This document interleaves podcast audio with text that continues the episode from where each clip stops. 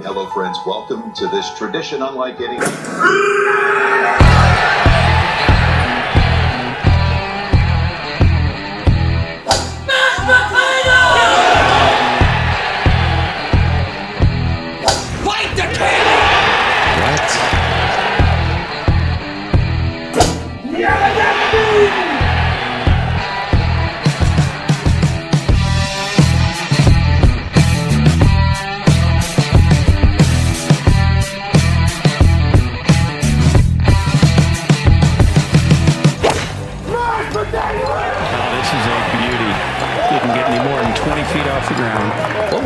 Somebody scream mashed potatoes? That was mashed.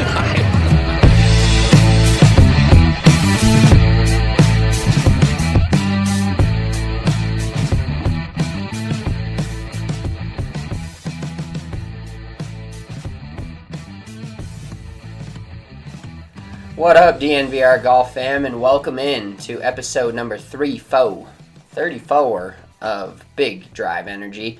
I am your co host, Spencer Smith, aka at Big Drive Spence, here with my brother and also co host, Mitchell Smith, uh, at Big Drive Mitch on Twitter. What's up, fam? Yo, yo, yo, what's going on, everyone? Another uh, fun week in the golf world. Um, oh, I want to tell you guys about real quick. This podcast is brought to you by DraftKings Sportsbook, America's top-rated sportsbook app. March Madness coming up, ready to roll, ready to roll. Betting on golf, losing every week, but we're shoot or shoot, and we're, we got some bets for you guys at the end of this podcast. For the I'm play- locked and loaded. I'm ready to shoot. for the players, which is really widely regarded as like the biggest golf tournament on the PGA Tour because caveat majors aren't really PGA Tour events. So now you yeah, know. it's it's got the biggest purse. You're everybody's getting that bread this week. yeah, let's get this bread. But base yeah, basically this is the biggest PGA Tour event there is. Um, so now you've learned something. Not all majors are tour events. So fucking take that and tell your buddies because it's Tell Uh, because and we're only I- I think we're only like a month away from the Masters, bro. I think the Uh, Masters starts April seventh, so yeah, what? Yeah, what? What week of March is it? yeah. We, so we got to tell you guys, we got some fucking fire stuff in the works for DNVR golf. We can't really talk about it quite yet, but had some meetings, got some plans for the next coming months that is really going to take this to another level. And I know we've been saying that, saying that, saying that, but reality is we live in Colorado. You can't golf year round unless you go to Top Golf or jerk around in a simulator, which isn't quite as fun. But we have a lot of good stuff coming up May, June, July, August, this whole golf season. So please be ready for that. Sign up for these things because I'm telling you, they're going to be a blast. We're going to have, uh, I just don't, I don't want to say too much yet, but we're going to have a lot of cool stuff in the works. So get ready for that. Uh, we are going to be doing a live show from the Masters, not from Augusta, but from the studios of the DNVR bar. Kind of similar to a Big Bets Bonanza. If you guys have watched those, check us out on the DNVR YouTube. We're going to basically live It's gonna stream. be like an electric chair. Yeah, we're basically gonna live stream the entire second or second nine of Sunday, maybe even a little earlier than that. We're both gonna be having cocktails. We're gonna be betting on the DraftKings Sportsbook app, and just having an all around kick in the pants good time. So, and the Uh, Masters. just a knee knee slapping good time. That's that's what we'll be having. the Masters, like we've said before, is just one of those things that everybody watches, even if you're not really into golf. We hope if you're listening to this podcast, you are semi into golf. And if you are listening to this, you're definitely watching the Masters, I would assume, in some some form or the other. It's also great because they are actually. Let's talk about this a little bit. They are starting. Uh, the PGA Tour is going to start covering their players a ton and their tournaments a ton more with uh, a shot link type of. I I don't know. I, I forget what, exactly what it's called. If you got it, you can help me out here, Chief. But um, basically, you're going to be able to watch every single p- shot of every single player going forward. I think I think they're starting it this year. I want to say in, in a major. Is Uh, it called Shot Link? no, I don't know what it's called. Uh, maybe I should Shot Tracker? I should do some research on this. But basically, you're going to be able to watch if you want to like log on to an app. I think it's sponsored with like NBC Sports. Don't quote me on that, but you're going to be able to watch. So they're gonna have a camera on literally everybody for every shot. Correct. Like you're going to be able to watch every player for every shot, so you can check out Robert Gamez firing a f- cool 92 like he did last week. Um, and you can also watch. I bet that got hella views. Honestly, that that's like uh, not to get dark here, but kind of like watching a car accident. You know, it's not something you necessarily want to watch, but you can't really turn away at the same time. Yeah, Like, well, it, it just re- what's the word I'm looking for here? It re, it, it puts golf Norm- into per, normalizes golf. There we go. yeah, It just Yeah. normalizes it that guys that are making millions on the PGA and in Gamez's case the senior tour are able to still go out and fire a cool 92. I mean, I've done it multiple times in my playing career. Get a little nervous, fire 92. It happens. You can't make pars. You just make a bunch of bogeys. So been there, done that. yeah, but they are going to be. You are going to be able to watch it a lot more of each player. And if you got a favorite player, James Beckett, our boy, he loves Jordan Spieth. He's not going to miss a single shot of Spieth. So even if he's He not, was in- at when we when we were at work the other day. He was following like a Spieth Legion Twitter account. Like, I, I don't know. It's like basically a Spieth Discord where everybody can talk about Spieth and every single one of his shots. And I told him if I hope one day I can feel as much passion for anything as he feels for Jordan Spieth it, because I, I I don't think I care about anybody or anything that much. it's really a lot, is what it is. He's a lot, but Yeah. let's let's get into a little bit of this weekend and the Arnold Palmer Arnold Palmer Invitational. much. at Bay Hill. Um, uh, interesting note I saw uh, on Sunday, there were actually more rounds in the 80s than in the 60s. That's impressive.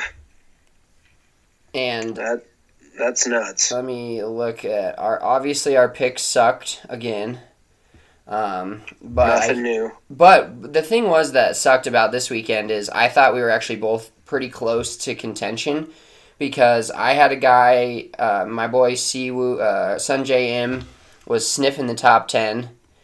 Uh, he was like, That that's the irony, real quick. That's the irony is you said we were sniffing contention on making correct picks for a top ten. So that how far off do you have to be to sniff contention of a top ten? Our well, picks are, are just rock bottom. yeah, well, Sungjae Im was tied for 16th going into the final round and fired a cool 76 on Sunday. Your boy Kiz, who fired a, a low one on uh, 67 on Saturday, follows it up with a 78 on Sunday and finishes tied 36. So Sheesh. overall, um, I mean, Martin Laird was tied for, he was one shot off the lead going into the weekend and, and finished the weekend 76 79. Yeah, that's a that's a tough course. Like I said, it's not super long, but it's a real challenge for um, just ball striking in general. You got to hit it really well. Uh, a lot of guys are going to have long putts. I mean, Lee Westwood three putted twice in the final round. Yeah, and if he Yeah. if he only three putts once or doesn't three putt, he wins the tournament. And we don't have to Yeah. talk about Bryson DeChambeau. And if he made a hole in one on every hole, he would have won by a mile. Exactly.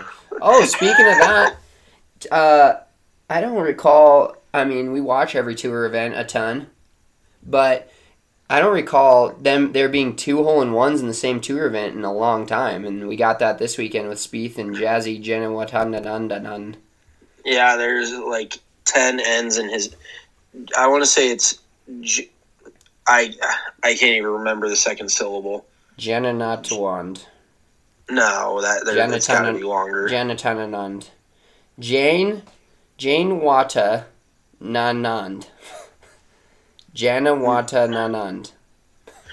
well done. I've actually, I mean, we've we've discussed him before because we call him Jazzy J, and he's a legend. Jazzy J, the legend. He made an ace. Jordan Spieth started out the tournament birdie ace par three one four. So that's pretty fun. I think that's like a zip code in Missouri.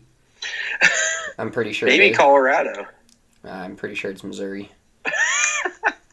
You have a weird na- uh, knowledge of zip codes, but okay. Um, yeah. Bottom line about the Arnold Palmer, obviously for us, it sucks watching Bryson win, and that's really the thing. Like, I I respect it. He won. He did his thing. It's respect. But Lee Westwood, if he actually Lee Westwood hits it nowhere, virtually speaking, and if he just could have putted worth half of a fuck he would have won. He would have won that tournament. Like it, he missed plenty of short birdie putts, but then you throw in the the couple of three whackers. I mean, he ended up shooting one over on Sunday, and the putter again. And for those of you who don't know or not familiar with Lee Westwood's game, um, he has been a world class ball striker for 20, 25 years. Former world number one at one point. Yeah, I mean, he's won 25 times on the European Tour, and he's widely regarded as the best player in golf currently to have not won a major. He's been in contention quite a bit. He's done very well. And like I said, he's won a shitload. I mean, he's going to be in the European Tour Hall of Fame. He'll go probably, I don't know if he'll be in the PGA Tour Hall of Fame. I haven't really seen a resume, but the guy is a, a bona fide legend. And if he could have made anything on Sunday, he would have won that tournament. And it's not just because I hate Bryson that I'm saying that, but it is frustrating when you see a guy um, like Lee Westwood who could have pulled one off for all the real old timers. They're like, oh, yeah, Lee Westwood, that's my guy. You know, and everybody kind of hates Bryson, or you hate him or you love him. And we're the, the former, not the latter. But it is what it is. You know, Bryson's to win a lot. He just hits it too far. He turned a par five into a borderline par three this week. So when you have a little pitch and putt on a par five, and that's that's another thing I don't want to like go go on my high horse here, but that shit pisses me off because that is such a good par five. And I guess at the I'm kind of contradicting my own argument, but it's very risk reward and Bryson just takes on all the risk, and then he he throws his arms up and celebrates like he's fucking Eddie Van Halen at the end, and I just want to jump through the screen and fucking throw him in the lake. But dude, I gotta say, I'm I'm coming around a little bit on him, and I, I my boy Joey's not gonna be happy. So shout out Joey if you're listening. He texted me this week and said there be there better be a lot of Bryson slander on the podcast, and I want to. I I want to get something straight with how I feel about Bryson DeChambeau. Can't stand the dude as a person, but yes, but that doesn't that shouldn't get in the way of his golf game and what he actually means to the the business and the game of golf. Because how many women out there and men and just in general don't like Tiger Woods for the person he is? I can guarantee you there's a lot of them, especially with what he went through and what he did and all the allegations. I don't. I'm not going to get into all that, but everybody, it's widely known of what he did and what happened to him. And there's a lot of people around the world that don't like Tiger Woods for the person he is, but that shouldn't matter. Now, where where the uh, I shouldn't say it shouldn't matter. Let me let me backtrack on that. As being, an athlete, being a good person is is overall the biggest thing in your life. It, it doesn't matter how great of an athlete you are. If you're an asshole, people aren't going to like you, and you're not going to get very far. But Tiger Woods That's, was that's false. You're not going to get. Can... you're not going to get. I, I don't know what the word is, but you know what I'm trying to say here. Like I'm not just condoning being doing what t- Tiger did. I would never condone. Oh that. yeah, no, but but I agree. I think where Bryson is like a mixture of Tiger and just uh, your typical golf douche is that Bryson is annoying on the golf course. Like let's say Bryson has the next two, three, four years has a Tiger like run, which he can't nobody can ever do what he did in the early 2000s but let's say he starts winning a bunch of tournaments and he's always in contention and he's like one of the top players and he's the favorite of every tournament blah blah blah the thing that bothers me about Bryson is the way he conducts himself on the golf course uh, there so do you see what I'm saying like he's he's a sandwich oh, of Tiger yeah, Woods like Tiger Woods on the golf course and Tiger Woods off the golf course are two separate people Bryson DeChambeau yeah. off the golf course, he brings that douchiness to the golf course, even though he's also really good. And uh, the distance thing is not the issue. Like nobody doesn't like him because he, well, some people may, but like Cameron, who we had on the podcast last week, some people may not like him because he is trying to change the game from a distance perspective. But in reality, that's that's always been happening. It's just way more. Um, brought to light nowadays because of, of technology and stuff like that. But I can guarantee you, every I mean, every old man that we talk to, eh, when you want to, they want a lesson. They're like, I want more distance. That's always been a thing, and it always will be a thing. People will be maxing out their bodies, maxing out equipment to get to, get as much distance as they can. So in one part, like watching him go for that par five and getting hype and getting the crowd hype is awesome for the game of golf. It really is because people are going to grow up now, kids, and say, I want to hit the ball far like Bryson. And it doesn't matter if Bryson's a douchebag in this sense. If that kid wants to play golf and wants to be like Bryson DeChambeau, have at it, man. Like that's more people in the game of golf, and so I'm not gonna ever rag on Bryson for his playing ability or his want to change the game or want to be different. Uh, I'm just gonna rag on him for the fact that he's just kind of the golf douche that a lot of people don't like when you have that buddy that's trying to get, you know, just the whole ruling with trying to get a thing from Red Ants, just certain little things like that and throwing hissy fits and stuff. That's the part that I don't like, and I think a lot of people don't like. But I, I'm not just going to be an all out hater on his overall game and the fact that he's changed the game in the in the distance category and really just he's playing golf he's playing golf courses differently than other people and I'm sorry that people can't hit it as far as him but it's not like he is doing anything that somebody else can't do. If somebody else wants to hit the gym you know I think that's one of the under most underrated things about Tiger Woods that's not necessarily talked about is when in his run his like miraculous run through the early 2000s he was working out after rounds. He was he was one of the most fit not only golfers but athletes in the entire world.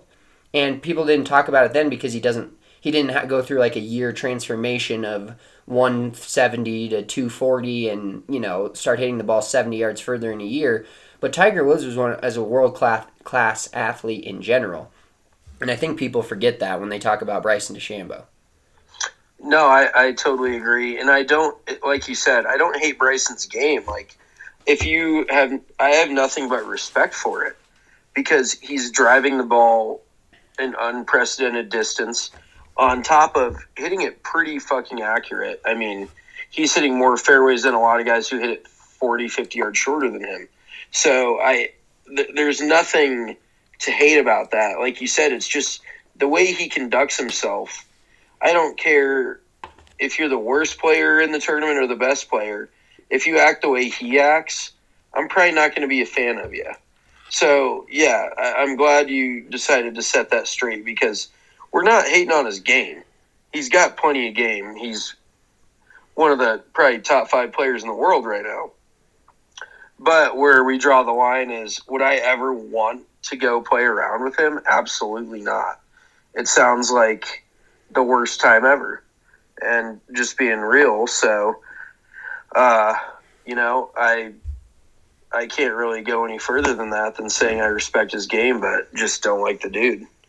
yeah, it, it's it's one of those things where he's become a polarizing figure, and for me, and where we are in the in the world of golf and the business of golf, it, it, we gotta we have to embrace guys like this. We just do because if we don't embrace guys like this, then and and the game of golf We're out of a job. I mean, exactly yeah like golf has to evolve and keep going and and he is taking golf in a new direction and everybody hates change you've got every 40 50 year old i was talking to a few members tonight out at, at spring valley and they're like oh i just miss the old days of shot shaping and this and that and the creativity and it's like this is kind of a, a whole podcast in a, in and of itself but there's plenty of creativity now. It's just different creativity. You know, there's guys finding different ways to do different things.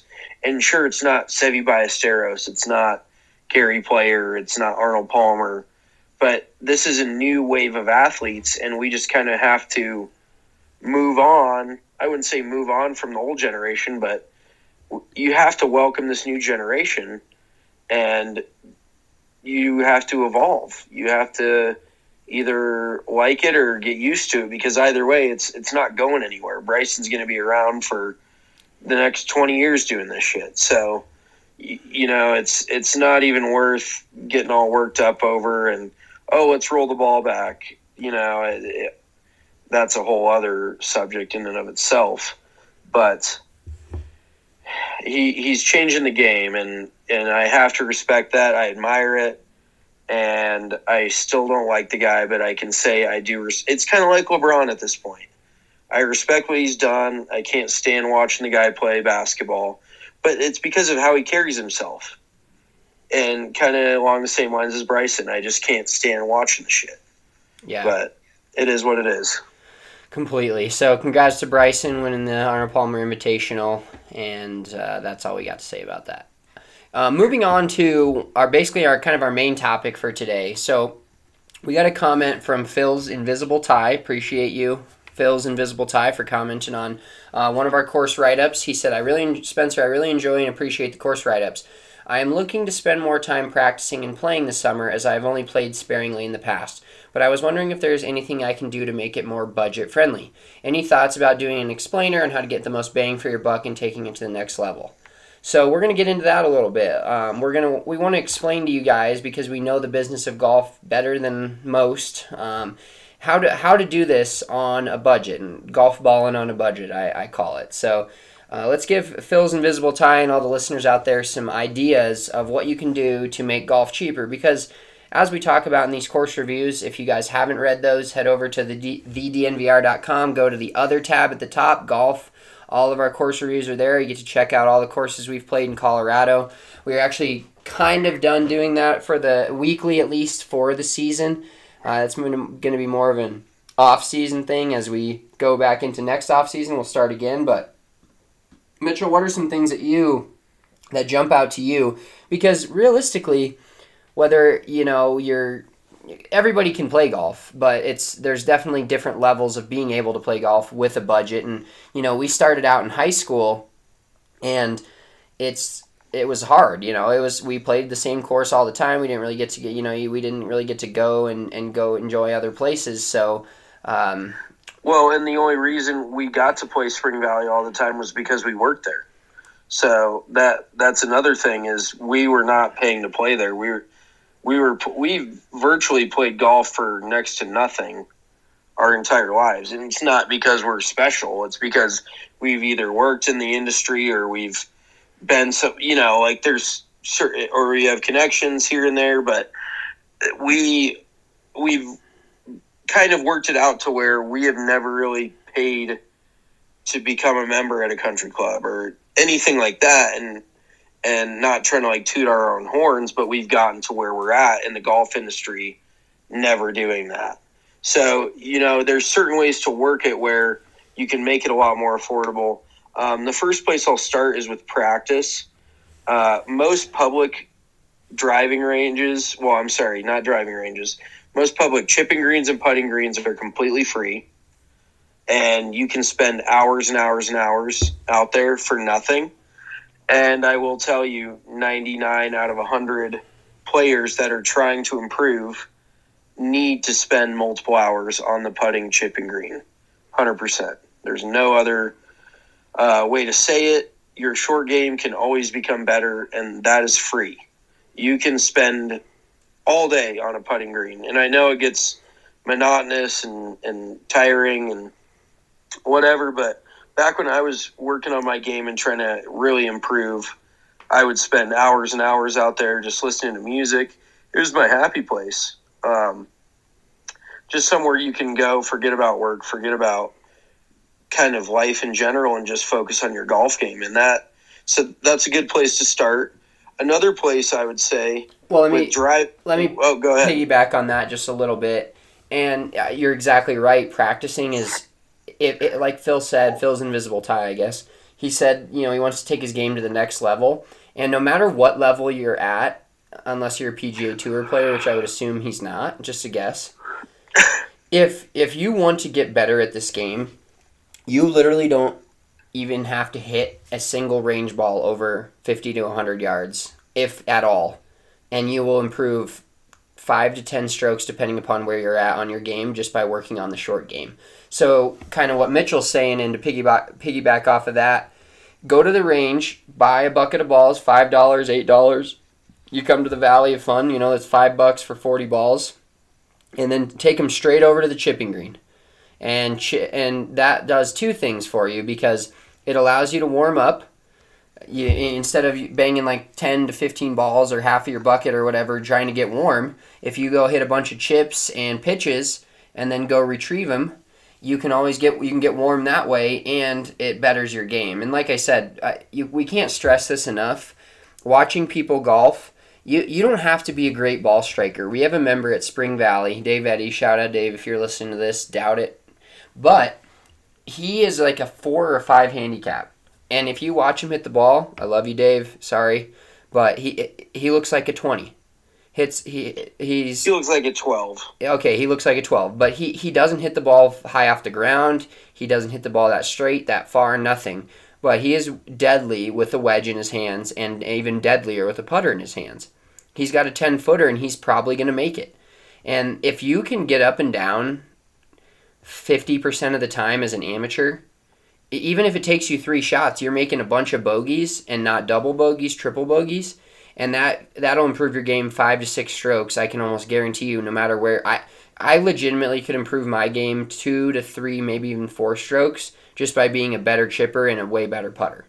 I know that personally, and I'm a very close to a scratch golfer most days. So Okay, so another tip that I have for driving range purposes is check with your local driving range and see if they do a yearly pass.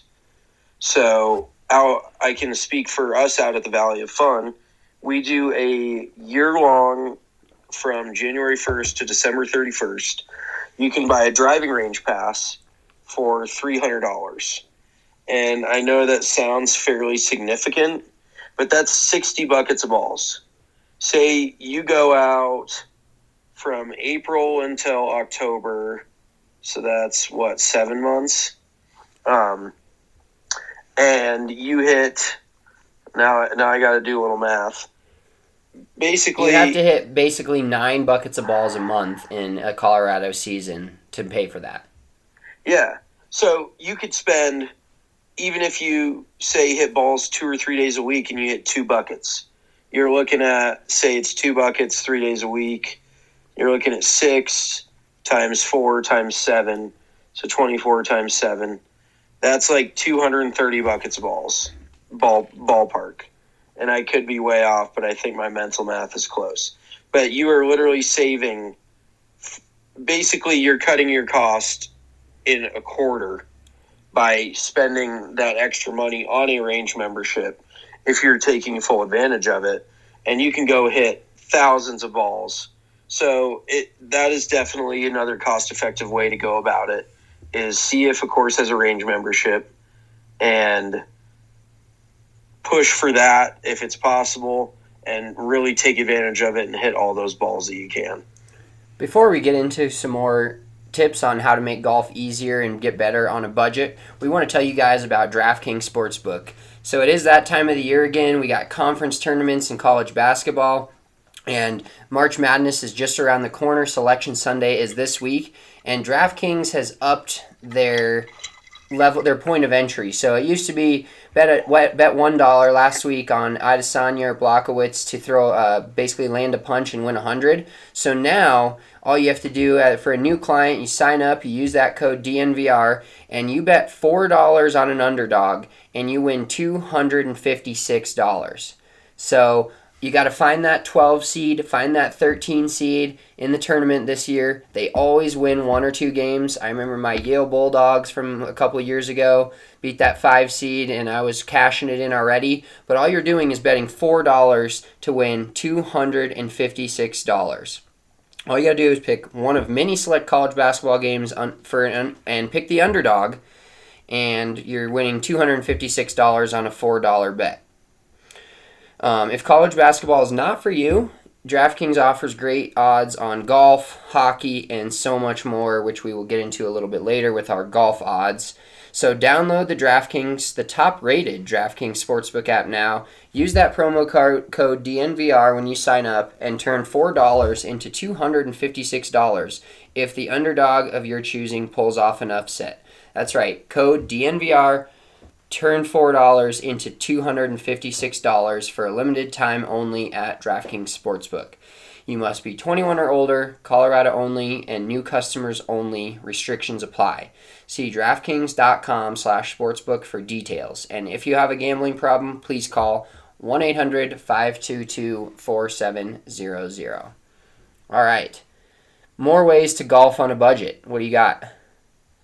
Um, so we started, or last thing we talked about was the driving range. Uh, another thing we'll, we'll talk about is twilight rounds. We talk about them a lot.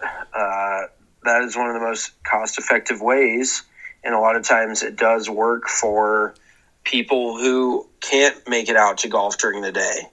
Uh, I, I love a twilight round. That's usually the only time you and I get to go play. We don't get to go play those Saturday morning prime tee times. We're at work. We're working. We're checking people in, doing whatever, giving lessons. Um, but those afternoon rounds, a lot less expensive. A lot of times, I can only speak for the Valley of Fun, and we may be cooler than everybody else. Um, I know we're cooler than everybody else, but we'll charge you a twilight rate or we'll charge you a nine hole rate and be like, hey, if you want to play a few extra holes, go for it. You know, it, it's one of those things where you don't have to come out bright and early, and sometimes it's an enjoyment thing. I know there's guys that will literally wake up from a blackout and roll out to the golf course at 6 a.m. because they love being that first tee time off. But if you're flexible with the times you tee off and things like that, then you can save, I would say, anywhere from 30 to 50% on tee times. And so what? You, you get to watch a sunset on the golf course. Like, where's there a better place to watch a sunset? That, that's a great point because not only is Twilight cheaper, I know, like you said, we can only speak for the Valley of Fun and look around at all your courses. I can guarantee you almost every golf course around you has a Twilight tee time. And at Spring Valley, it's kind of a joke, but that's just the way golf goes. So on a Saturday or Sunday, middle of the season, we charge $74 to ride 18 holes. Great value, five flags on the value rating in our course review. Five plus. But but think about this: uh, one fifty seven tee time. Now sometimes we'll allow those people to pay twilight because we're nice guys, we're pushovers. But literally, if you tee off after two p.m., which in the middle of the summer, you can tee off at two, three, almost even four o'clock and get a full eighteen holes in. Tee off after two p.m. That price drops from seventy four to forty five. So you can basically get essentially two twilight rounds for one if you decide to play a, a few hours later. And like Mitchell said, not only is a Twilight round a ton cheaper and you can get a lot more value at a great golf course, not just Spring Valley, just about every public course out there has Twilight tee times. There's nothing better than finishing around right around sunset. That's literally the best time when we like talk about views on our course reviews and the most the most beautiful views I, the one that comes to mind for me is City Park and we played City Park late in the afternoon, and it was Unreal. the most it was the most pure thing I'd ever I'd ever experienced. So definitely get out for those twilight rounds. And while we're talking about City Park, uh, you know, normalizing walking I think is a big thing if you want to start golfing on a budget. I know at Spring Valley, like I said, we're, we're bringing Spring Valley up a lot, but we know those rates like the back of our hand. Uh, it's saving you twenty dollars a round to take a cart for eighteen holes versus walking for eighteen holes. So you can walk a twilighter for like thirty five dollars at Spring Valley on a weekend. So you can tee off at two, you walk eighteen holes. I know walking is hard, but if you get used to it, it really isn't that bad. Like when at City Park, they were only allowing walking, and I it didn't bother me one bit. And it, it's twofold: you get in shape you get more comfortable with walking and then a lot of people find that they like it you enjoy it, you get a you know a six mile walk in five mile walk in if you're walking 18 holes and it saves you basically you can play four rounds at most courses for the price of three or get four rounds. yeah basically get four rounds for the price four rounds walking for the price of three riding so if you normalize walking and normalize playing nine holes like even you know twilight usually are 18 hole rates but there's nothing wrong with playing nine holes. I know uh, RK, he, he's a busy guy, and so when he gets out on the golf course, he wants to play a full 18 normally, which I know a lot of people are like that, but if you really want to kind of get better on a budget, normalize playing nine holes and enjoying just nine. You know, it's a couple hours out of your day, but usually in the middle of the summer, depending upon your job, you can head off after work, find a golf course that's teeing you off at 5, 5.30, 6 o'clock, nine hole rounds usually in the 20s $30 even if you're riding. And if you just enjoy nine holes it's it's a way to get out there and play and play on a budget. Because i will tell you this and this is from personal experience as well practicing is great and like we said if you really want to get better it starts with practice But if you want to show shoot lower scores, you have to play as well. There's always those people that are range rats and they practice all the time and then they get on the course and they can't figure out why they're not as good. There's got to be a good balance of that. And I know you can speak to that a little bit too. Oh yeah, there is no other um, comparison to getting out on the course. That is the only way you get the real life experience of playing of those shots. And here's another thing too. Even coming out late in the evening, say you and your significant other or whatever, say you eat dinner at six o'clock on a summer night and you've got a free night to yourself and there's nothing on TV, there's no sports, whatever. Come out to the golf course at seven o'clock. I can say from my personal experience, and I don't know about a lot of places, but I just had a dude the other night. He goes, it was like an hour and a half before sunset, and he goes, "Hey, do you mind if I walk like four holes?" I was like, "No, dude." And he goes, "What do I owe you?" I was like, "Nothing. Go, you know, go walk three or four holes. It's no skin off my nose, or whatever. You're not even getting a full nine holes in. I know that, and you're walking. So come out and play a few holes at dark, or just ask to be the, if you can, ask to be the last group off and." Walk it and hit three or four shots. I know it's it's quite a bit of walking, but you get a lot of that on course uh, shot making, just the visuals and everything. It makes a huge difference. That's where a lot of guys started. Um, specifically, I don't want to get into it too much, but like a lot of European tour guys are real big course guys. They love they. They were like when I was a kid, I'd go warm up for thirty minutes, and, and then I'd spend eight to ten hours on the golf course, and it makes it more fun. Like, let's be real, sitting there hit, beating balls for an hour, or I'm sorry, an hour, three hours, four hours, is not really anybody's idea of fun. I mean, unless you're just an absolute perfectionist. But getting out on the course, visualizing different shots, playing situational golf is where you can get a lot better, and it's going to be a lot more cost effective, especially when you're teeing off at that later time and a lot of times pro shops will hook you up if there's two hours of daylight, an hour and a half of daylight. Okay, so you're getting charged a nine walking rate. It's going to be somewhere between twenty and thirty bucks, and you get two to three hours. I mean, that's what ten to fifteen dollars an hour. That's a pretty good rate for golf, I would say. So there's there's a lot of different things, and we can get into clubs a little bit. Um, I don't know if you have anything to add to that there, Spence. No, that's good. Yeah, let's get into clubs. This is a I, I feel very strongly about this because this is how we grew up and I think we're both on the same page here. Yeah, I I didn't have a brand new set of clubs until I let's put it this way, I have never paid for a brand new set of clubs. Whenever I was buying clubs, I was buying used clubs. I was buying used irons, used drivers, used wedges are is one tough thing. You have to check condition and just like anything, but you don't know how many times you can roll into Golf Galaxy, PGA Superstore, and pick up a set of irons that is borderline brand new for a third, a quarter of the price. Yeah, I think this is one of the most slept on things in the entire world, in in the golf world especially, is how cheap you can get golf clubs if you go to a PGA Superstore and uh, we have one of those right in you know right in Colorado. I think we have two of them. There's one on Arapahoe and I twenty five, and then there's one up north. But find your local. Uh, we have a Lenny's here. I'm sure every state has like a, a, golf shop where they take used clubs, and it's it's basically like a pawn shop for golf. And I'm telling you, like the uh, the um, the sick irons you can get for one third, one half of the cost, maybe even less, that are still in great condition just because some rich old dude didn't like them it's phenomenal. And find something that kind of fits your game. You know, you got to know if you're a stiff shaft or a regular shaft. Don't get something that completely doesn't fit you. But at the same time, they have drivers for under $100. And uh, these new drivers nowadays are retailing for $550, $600 almost. So if you go find yourself a used set of clubs, especially starting out, I mean, even if you're, I could, I guarantee you, I could walk into a PGA Superstore tomorrow and find a used set of golf clubs that would fit my game for probably half the price that I would have to pay if I went to a re- uh, went to a brand new full retail. Well, yeah, I mean it's the equivalent of buying a new car versus buying a used car.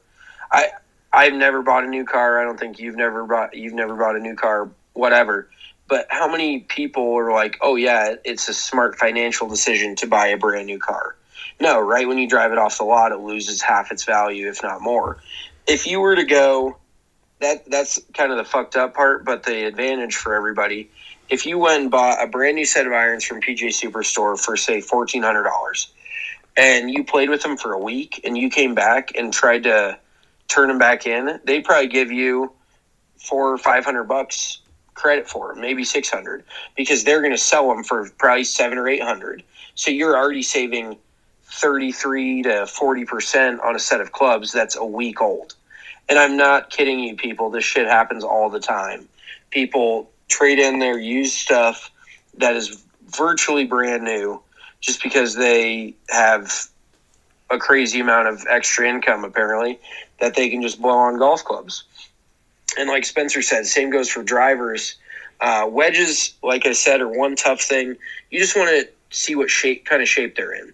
You know, if, if the face is beat to shit, um, you're probably not going to want to go down that route. But if the face is in good shape and it's just the new model came out, if they're less than a year old, then those are more than playable. You know, there's nothing wrong with those whatsoever.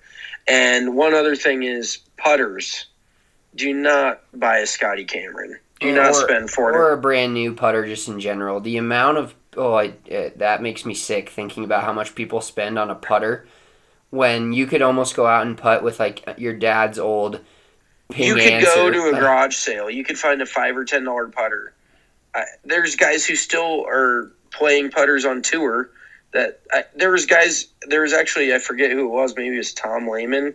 Um, he found it at a garage sale, and he had it in the bag for years. It was like ten dollar putter, and yeah, putters don't wear out. that is one golf club that does not wear out. So it's it, unless you're just all about vanity and telling your buddies you got the brand new Scotty Cameron, and who gives a shit if you're whooping their ass while your set costs one third or one fourth of what theirs costs.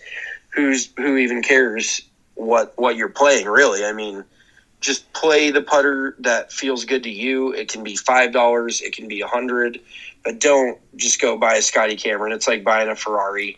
It's just for the name. Everybody just wants to say, "Oh, I've got a Scotty Cameron." And at the end of the day, I'll, I'll give everybody a reality check here. I don't care. I don't think Spencer cares. And nobody within the golf industry cares. Your buddies might care.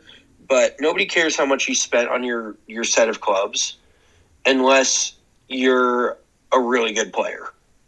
And even then, it doesn't matter. I know really good players who haven't bought a brand new set or even gotten new clubs in four or five years. Really, the quality of your golf clubs have nothing to do with the quality of golfer that you are. None. Would you agree? None whatsoever. And going back to what you said about putters, the uh, one of my first ever putters that I bought brand new was like the Odyssey two ball, the OG Odyssey two ball, and that putter is now considered out of date, old, etc. And Odyssey this year, if you guys have seen it, they came out with their new line for 2021 because every co- every club m- manufacturer does this, and they literally remade the OG Odysseys with the same face, the same everything, and they're charging like three hundred dollars when you could go to. I guarantee you could go to a store that has used putters and find an old Odyssey white hot right now for like 50, 60 bucks. Exactly. So there's just so many options. Um, I don't know if there's anything else we didn't cover. Well, one thing I wanted to say real quick is uh, if you want to take lessons, which I do recommend, of course, we recommend, obviously, if you're in the Colorado Yes. area, email us, golfbros at thednvr.com. We will set you up, DNVR members or not. We love to teach and we'll help anybody out who wants to get better at the game of golf.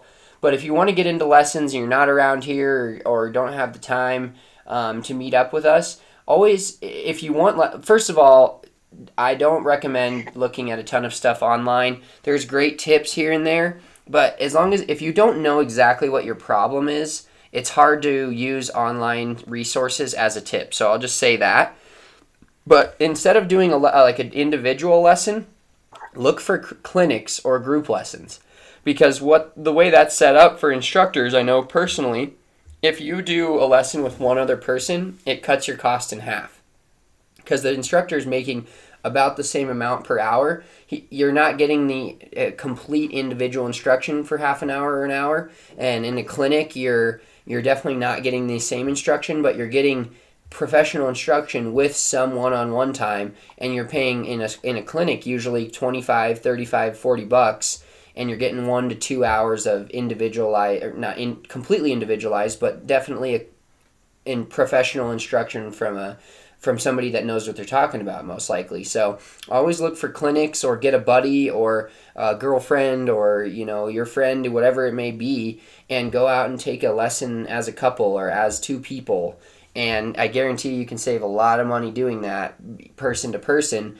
versus the individualized $100 an hour or whatever some instructors charge. So always look for clinics, camps, um, and then like things like Get Golf Ready if you're just starting out. They're great. They're like $100 for five lessons. 20 bucks an hour basically is what you're paying and you're getting 5 hour lessons on how to how to begin and how to step in, take that first step in the door of the game of golf.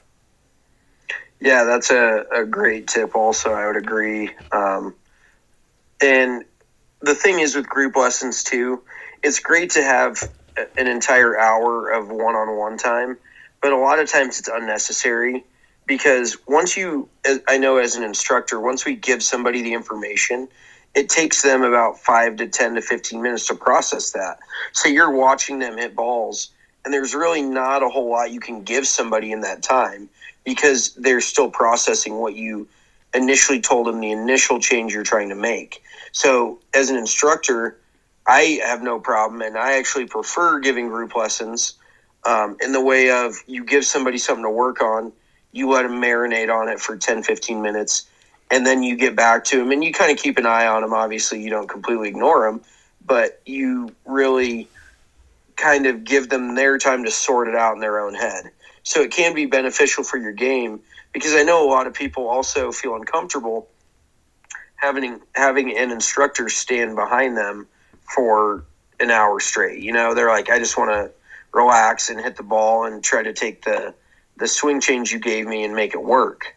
And some people just don't feel comfortable having an instructor breathing down their neck the entire time. So uh, it can be beneficial for your style of game, for your preferred lesson, and it's very cost effective. So I really do like that tip also. For sure, absolutely. Well, thank you, Phil's Invisible Tie, for the comment. You guys, if you ever have comments, questions, anything, hit us up on Twitter, Instagram, Facebook, uh, you under our on the dnvr.com under our course reviews or under our podcast write, uh, write-ups that we the little write-ups we have with our podcast feel free to comment anytime and ask us anything. Like this one was awesome. It gave us an, a, a topic for an entire podcast of something that we don't really think about, you know. And there's so many things that so many questions out there that golfers have, whether you've been playing the game for 20 years or you're just getting into it, that we can always answer. We we've been through almost everything in the game of golf, and we'd love to grow it and help all of you guys enjoy it and and get into it like we have and, and catch the bug. Because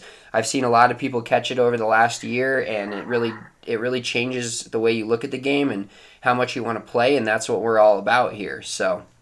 Um, before we get out of here today, we want to get into our DraftKings picks for the players. So, Mitch, why don't you tell everybody a little bit about TPC and uh, the, the stadium course or the players and kind of what that course looks like and what we're looking for in terms of players that will be successful here?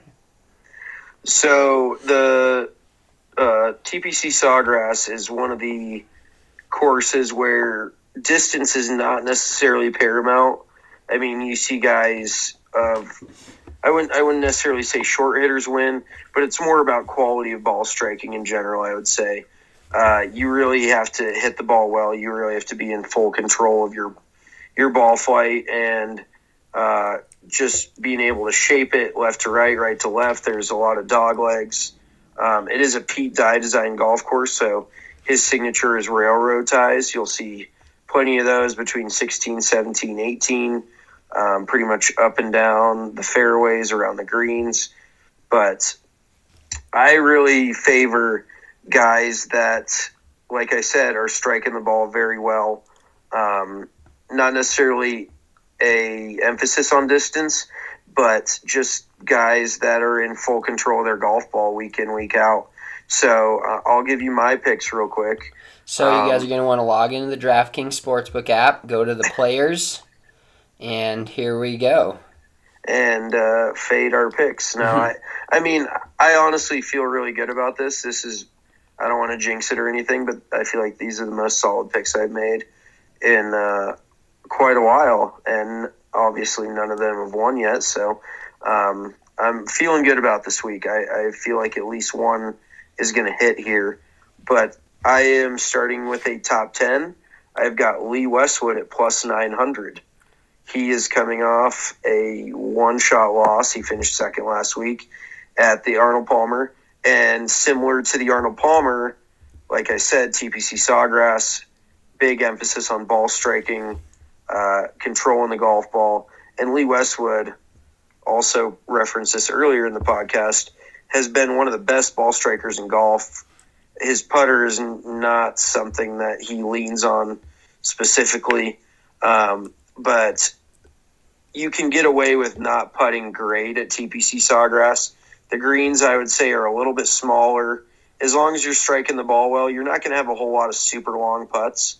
Um, you're going to want to hit it close, hit fairways, hit it close. So I like Lee Westwood plus 900 uh, to top 10. That's a great value.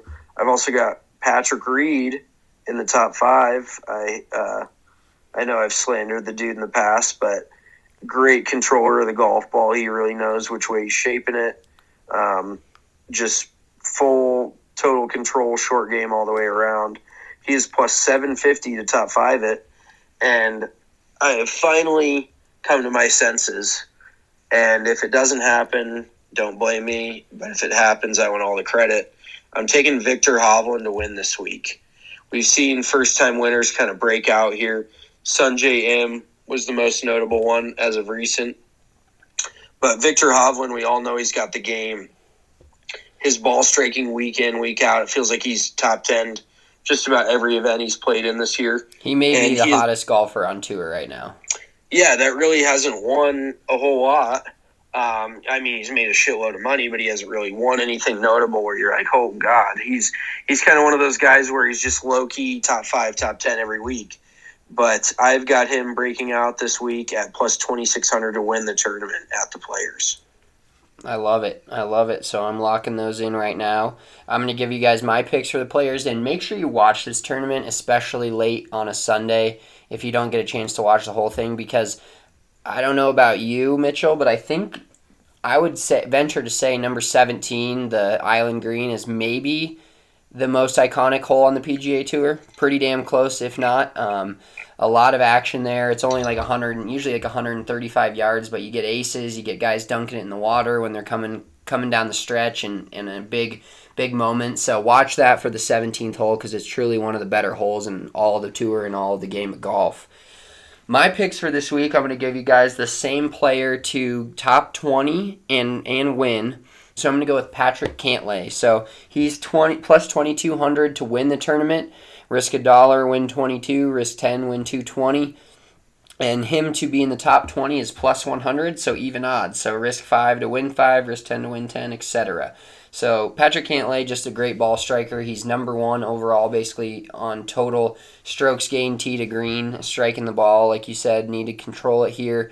He's been up and down this year, but I think, like you said, this is another tournament where usually there's a winner of somebody that it's not like the big names. They, there's guys that are emerging and winning at the players, and it's a great tournament for guys to go really big game hunting without winning a major uh, like Rickie Fowler has here, etc. And that brings me to my last pick of the week. I'm going to go top 20, Rickie Fowler. I, I feel like the outside noise, he's to he's to get it in his craw and he's going to I, I don't know, like he's been playing terrible golf. Like there's I really have no no nothing to back this pick other than the fact that he's won this tournament before. So he's returning to a place where he feels comfortable and him to top 20 is plus 550 so risking $5 to win like 2850 um, it's a great i think it's a good pick for this week you're getting great value for a guy that's won this tournament i know he's not playing the best golf but as we've seen in the past golf is betting golf is not an exact science guys are just going to win that shouldn't But normally speaking, guys play well at certain courses and they're usually comfortable there. So go ahead and take Rickie Fowler plus 550 to top 20 this week at the players. I like that pick just because I my first instinct is to hate it.